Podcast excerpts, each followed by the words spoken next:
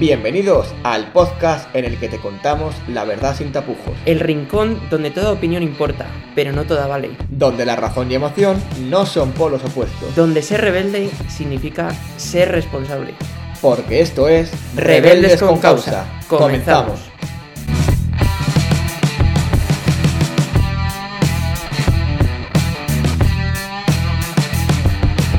Bueno, Samu, tenemos hoy un nuevo tema del que hablar. La cultura. Interesante tema. Muy importante y poco se habla de la cultura. Poco se habla y poco se valora también. Es verdad. Y para hablar de este tema queríamos hablar con Cristina, una de nuestras seguidoras y, y que ha querido aportar algo. Cristina. Hola, bueno, lo primero de todo quería daros las gracias por invitarme a reflexionar con vosotros, porque es lo que conseguisteis el otro día con vuestro primer podcast. Y es que dijisteis algo que a mí personalmente me hizo reflexionar. Y es que desde el punto de vista educativo se está intentando dar unos pequeños pasos eh, por medio del fomento de la creatividad. Y yo considero que es un camino eh, que aún nos queda bastante por, por recorrer. Es verdad que en España tenemos una cultura muy rica y a la historia me remito. O sea, hemos recibido influencias de la antigua Roma, de los fenicios, de los musulmanes, pero considero que dentro de esa cultura hay ámbitos como puede ser el deporte o la gastronomía que están más a la cabeza y hay algunos que están eh, en la última fila, como podría ser el arte. Y eh, para reflejarlo me gustaría contar dos ejemplos. Sin ir más lejos, empezando por mí, cuando estaba en tercero, una profesora eh, nos sacó al pasillo a algunos de los que cursábamos ciencias y nos dijo que teníamos que elegir una optativa para el curso siguiente. Y ella nos quiso convencer de que escoger tecnología era mejor que escoger plástica, un poco enfocándose en el futuro. Entonces yo me acuerdo que elegí tecnología, pero es una decisión que me pesó mucho tiempo. Y cuando llegué a cuarto, como a mí realmente me gustaba mucho eh, la plástica, siempre me ha gustado pintar, es algo que he visto desde pequeña en mi casa por mi madre y por mi abuela, y soy de las típicas que en clase se ponía a dibujar. Pues hablé con mi profesora de plástica, que fue mi tutora, y le dije que por favor me cambiase de asignatura. Y la verdad que ahora mismo me alegro de haber tomado esa decisión. Y mmm, yéndome a otro ejemplo, también cercano, en este caso hasta muy a mí, eh, una de nuestras amigas ha entrado en medicina eh, por ser deportista de rendimiento. Entonces, yo entiendo que estas personas que dedican tanto tiempo a hacer un deporte eh, inviertan menos tiempo en el estudio, pero justo esta misma persona también se dedica a la música y entiendo que también dedica sus horas. Entonces, eh, muchas veces me pregunto por qué las personas que van al conservatorio no tienen este pequeño, esta pequeña recompensa, ¿no? Entonces, bueno, es algo que deberíamos reflexionar. Y para terminar, pues me gustaría dejar una frase de Van Gogh que dice que el arte es para consolar a aquellos que están rotos por la vida. Qué bonito. Muchas gracias, Cristina. Muchas gracias. Cristina. Muy interesante. Gracias a vosotros. Pues bueno, hemos invitado a Clara. La Una, había, una gran invitada tenemos. la había citado Cristina como ejemplo de persona que había estado en contacto con, con la cultura, con la música, con el patinaje. Y bueno, queríamos preguntar directamente a Clara lo que nos tenía que contar. Entonces, Clara, lo primero, preséntate, ¿qué has hecho? ¿Qué el patinaje, la música? Cuéntanos. Hola, pues eh, eso soy Clara. Eh, desde pequeña mis actividades extraescolares se han basado en tanto en la música como en el deporte y bueno, pues empecé a hacer patinaje artístico muy pequeña y participé en varios campeonatos de, España. Entonces esto me dio la oportunidad de entrar eh, como deportista de alto rendimiento en, en medicina. Y luego por otra parte, pues eh, también estudié en el Conservatorio de Música, que son 10 años, y también empecé pues bastante pequeña, con 10 años, aunque bueno, un poco más tarde de lo normal, y ya estoy terminando este año con el recital. Y te vamos a preguntar, ¿has visto recompensado todo este trabajo de horas de patinaje, horas de, de música, de conservatorio? En el ámbito, o sea, en el ámbito educativo, eh, no, la verdad es que no. O sea, sí que me han reconocido las horas de deporte y, y haber conseguido ciertas cosas en el deporte, pero lo que es en la música, pues no. Como máximo, eh, lo que podía conseguir era que me convalidaran la asignatura de, de música del instituto, pero, pero vamos, que eso no me sirvió de nada. Entonces, pues la verdad es que no. Entonces, Clara, ¿no lo has visto recompensado de alguna manera? Entonces, ¿qué te ha aportado a ti la música? ¿Qué te ha aportado el patinaje? A modo personal, si no las... Pues la música a nivel personal, muchísimas cosas. Eh, al final es como un idioma diferente a las palabras que se basa en las emociones y te ayuda a regular tu estado de ánimo, también mm, a conectar con otras personas a través de, del movimiento, de simplemente escuchar. Lo podemos ver cada día en las discotecas que todo el mundo se mueve a la vez, ¿no? Eh, con la música y luego pues eso, a desarrollar la sensibilidad, la expresividad, eh, la creatividad, también a organizar mi tiempo y bueno, pues también yo creo que nuevas oportunidades en el futuro como por ejemplo, yo qué sé, la musicoterapia, que es súper interesante, que, bueno, pues trabajas con las personas eh, que a lo mejor no pueden conectar contigo a través de las palabras y lo puedes hacer a través de la música. Cosas muy interesantes, ¿eh? No, además, estamos hablando ahora mismo tres músicos. Sí. No tenemos el, Ni el nivel el de nivel Clara, de pero bueno, sabemos un poco por dónde van los tiros. Sí, sí. Y, y bueno, pues si nos quieres contar algo más, Clara, adelante, este momento. Mm, pues, ¿Qué más? Mm, no sé, yo sí que pienso que se debería haber recompensado un poco más eh, las horas que se hacen eh, en, en el conservatorio mismamente eh, en el ámbito educativo, porque al final son muchísimas horas a la semana que, pues en el caso del deporte también son muchísimas horas, pero bueno, pues también debería de reconocerse porque es muy importante al final. La música tiene poco papel en, en el ámbito educativo, pero debería de ser más importante, creo yo. Vamos, sí que llegamos a la conclusión de que el deporte está mucho más valorado que la música, ¿no? Mm, sí, seguramente sí, y no digo que sea negativo, porque también es muy importante, pero sí que una cosa no quita la otra y sí que se debería dar más importancia. Claro, por eso queríamos también tu punto de vista de, de música y de deportista de élite, pues para, para saber un poco. Mm. Y, y Clara, yo te pregunto ahora, ¿cómo crees que podríamos empezar a darle mayor importancia a todo esto? ¿Tú qué crees que se debería de hacer? Mm, bueno, pues empezando por, supongo que por los colegios, ¿no? Eh, dando más, más importancia a la asignatura de música y, y eso, eh, intentando que los niños tengan más motivación, supongo. Al final está en nuestro día a día, en todos los, en, en todos los momentos de nuestro día a día, es súper importante y, y es una de las cosas que, que, que nos da placer, ¿no? O sea, libera dopamina como otras cosas. O sea, mm, y tal vez pues eso con las ayudas a- a- en la universidad porque luego eh, a, a la hora del segundo bachillerato mucha gente tiene que dejar el conservatorio porque porque quiere nota para entrar o, o no o no puede con todo y también sería una ayuda importante Completamente de acuerdo. Yo también no puedo estar más de acuerdo. Pues nada, muchas gracias, Clara. muchas gracias Bueno, pues estamos aquí con Álvaro, otro invitado que tenemos aquí. ¿Otro músico? Otro músico que nos va a hablar un poco de, de cómo lo ve desde su punto de vista. Así que nada, Álvaro, ¿qué tal estamos? Muy bien, aquí andamos por Segovia, tocando esta tarde en un, en un concierto con la banda de Arroyo y nada, pues muy contento por aquí. No, Álvaro no para, está actualmente estudiando en Zaragoza, ¿no? Mm, Ahí, así es, en el Conservatorio Bueno. Superior, ahí en Aragón. Ahora, ahora nos cuenta si quiere un poco. Bueno, lo primero todo, darte las gracias por poder darnos, aunque sea cinco minutos, para hablar contigo. Y nada, cuéntanos un poco si quieres cómo, cómo ha sido tu evolución en la música y cómo has llegado hasta aquí.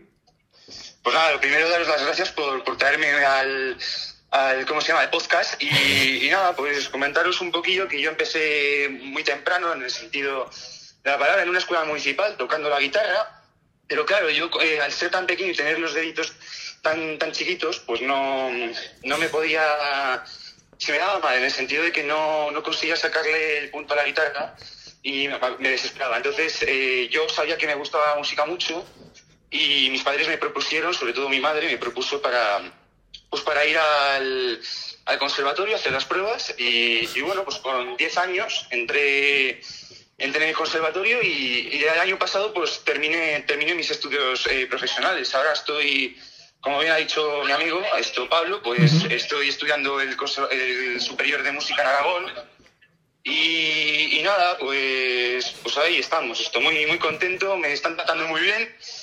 y aprendiendo mucho.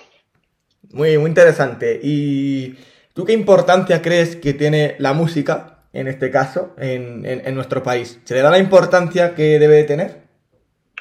Pues yo creo que no. Claramente, claramente está muy mal.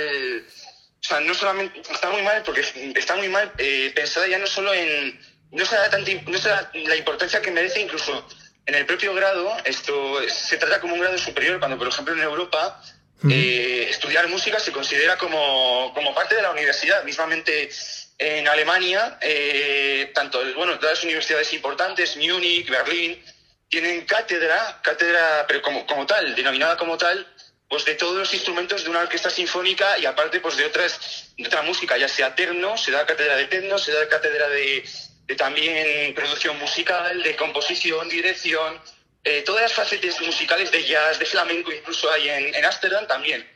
En Holanda también se ocurre esta...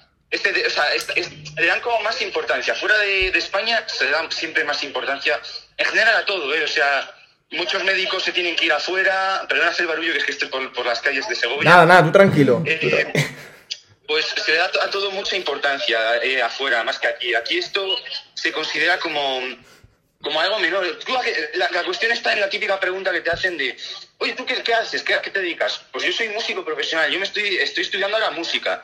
Y te preguntan la típica frase, ¿y qué más? Claro, sí, que, te ven incluso con malos ojos, ¿no? Claro, no nos, no nos, no nos olvidemos que, que un músico, pues ya, antes, yo creo que se tiene un poco, en España se tiene la concepción de un poco un perro flauta, ¿sabes? Un, una persona pues que eh, toca y, toca porque quiere, es un hobby, para sacarse unas perillas en la calle y no, no, no, detrás hay mucho estudio, hay mucho trabajo teórico, no solamente porque nosotros una de las cosas que, estudiamos en el conservatorio es también análisis, historia de la propia música.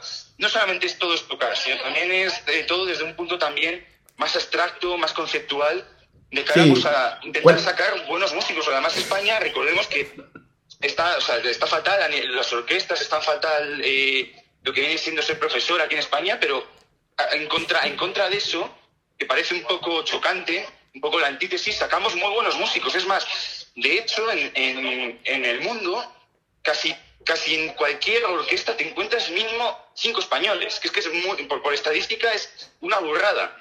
Pues, pues muy interesante Álvaro, y ahora si quieres, para ir terminando, cuéntanos si quieres un poco, ¿cómo crees tú o qué deberíamos hacer para empezar a darle importancia a la cultura y, en tu caso más concretamente, a la música? Pues sobre todo ver esto, lo que lo que puede enriquecer, o sea, tocar un instrumento eh, está estudiado a nivel, está a nivel eh, de, trabajos de fin de carrera por muchas universidades, me está mal decirlo, de fuera de España, sobre todo de Estados Unidos. Estudiar música eh, ayuda, eh, bueno, tiene una, cantidad de, posibilidades, sobre todo para la gente que empieza a estudiar o que, o, o, gente que, ya es estudiante o que, está, o que ya trabaja. Eh, ayuda sobre todo mucho a concentrarse. hay que recordar que la música no deja de ser una relación numérica de, intervalos de sonidos, ¿sabes? al fin y al cabo es matemáticas y ayuda mucho a, a tener un, ¿cómo decirlo? A tener una, a saber organizarse, a tener una estructuración de la mente eh, mucho más, más mejor, mucho más, eh, con un, con un mayor pozo.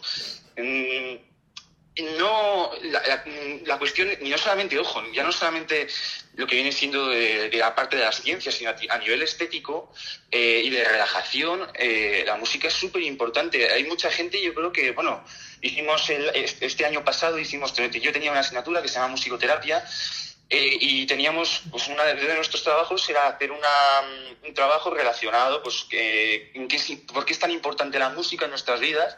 Y hicimos una, una encuesta en la que poníamos, ¿tú escuchas música? ¿Quién, quién, ¿Escuchas música o no escuchas música? Creo que era la pregunta. Y más del 95% decían que escuchaban música porque además lo desglosábamos escuchaba música siempre, o sea, no, no en un momento determinado, sino intentaban siempre, de costumbre, tener eh, de fondo siempre, ya sea estudiando o por la calle o en el autobús, siempre escuchando música. Sí, que es algo que convive con nosotros. ¿Mm? Es algo que convive con nosotros en el, propio día a día, ¿no? La música. Eso es, eso es, exactamente. Y, y las posibilidades es que son múltiples. también yo creo que es un poco como como el ajedrez. Hay, hay cosas que, que se deberían de implantar en los colegios porque ayudan mucho al desarrollo integral de la, del, estudiante, del niño, o, y ya no solamente del, niño o de un adolescente, sino también de adultos. Yo en el conservatorio hay mucha gente, eh, no, a ver, mucha gente, eh, para nosotros que somos, pues claro, de una de entre mm, 7 años a 19 años, nos es raro ver a una persona mayor, pero en nuestro conservatorio, por ejemplo, eh, hay 5 o 6 personas que mm, tienen más de 30 años. Ya. Mm.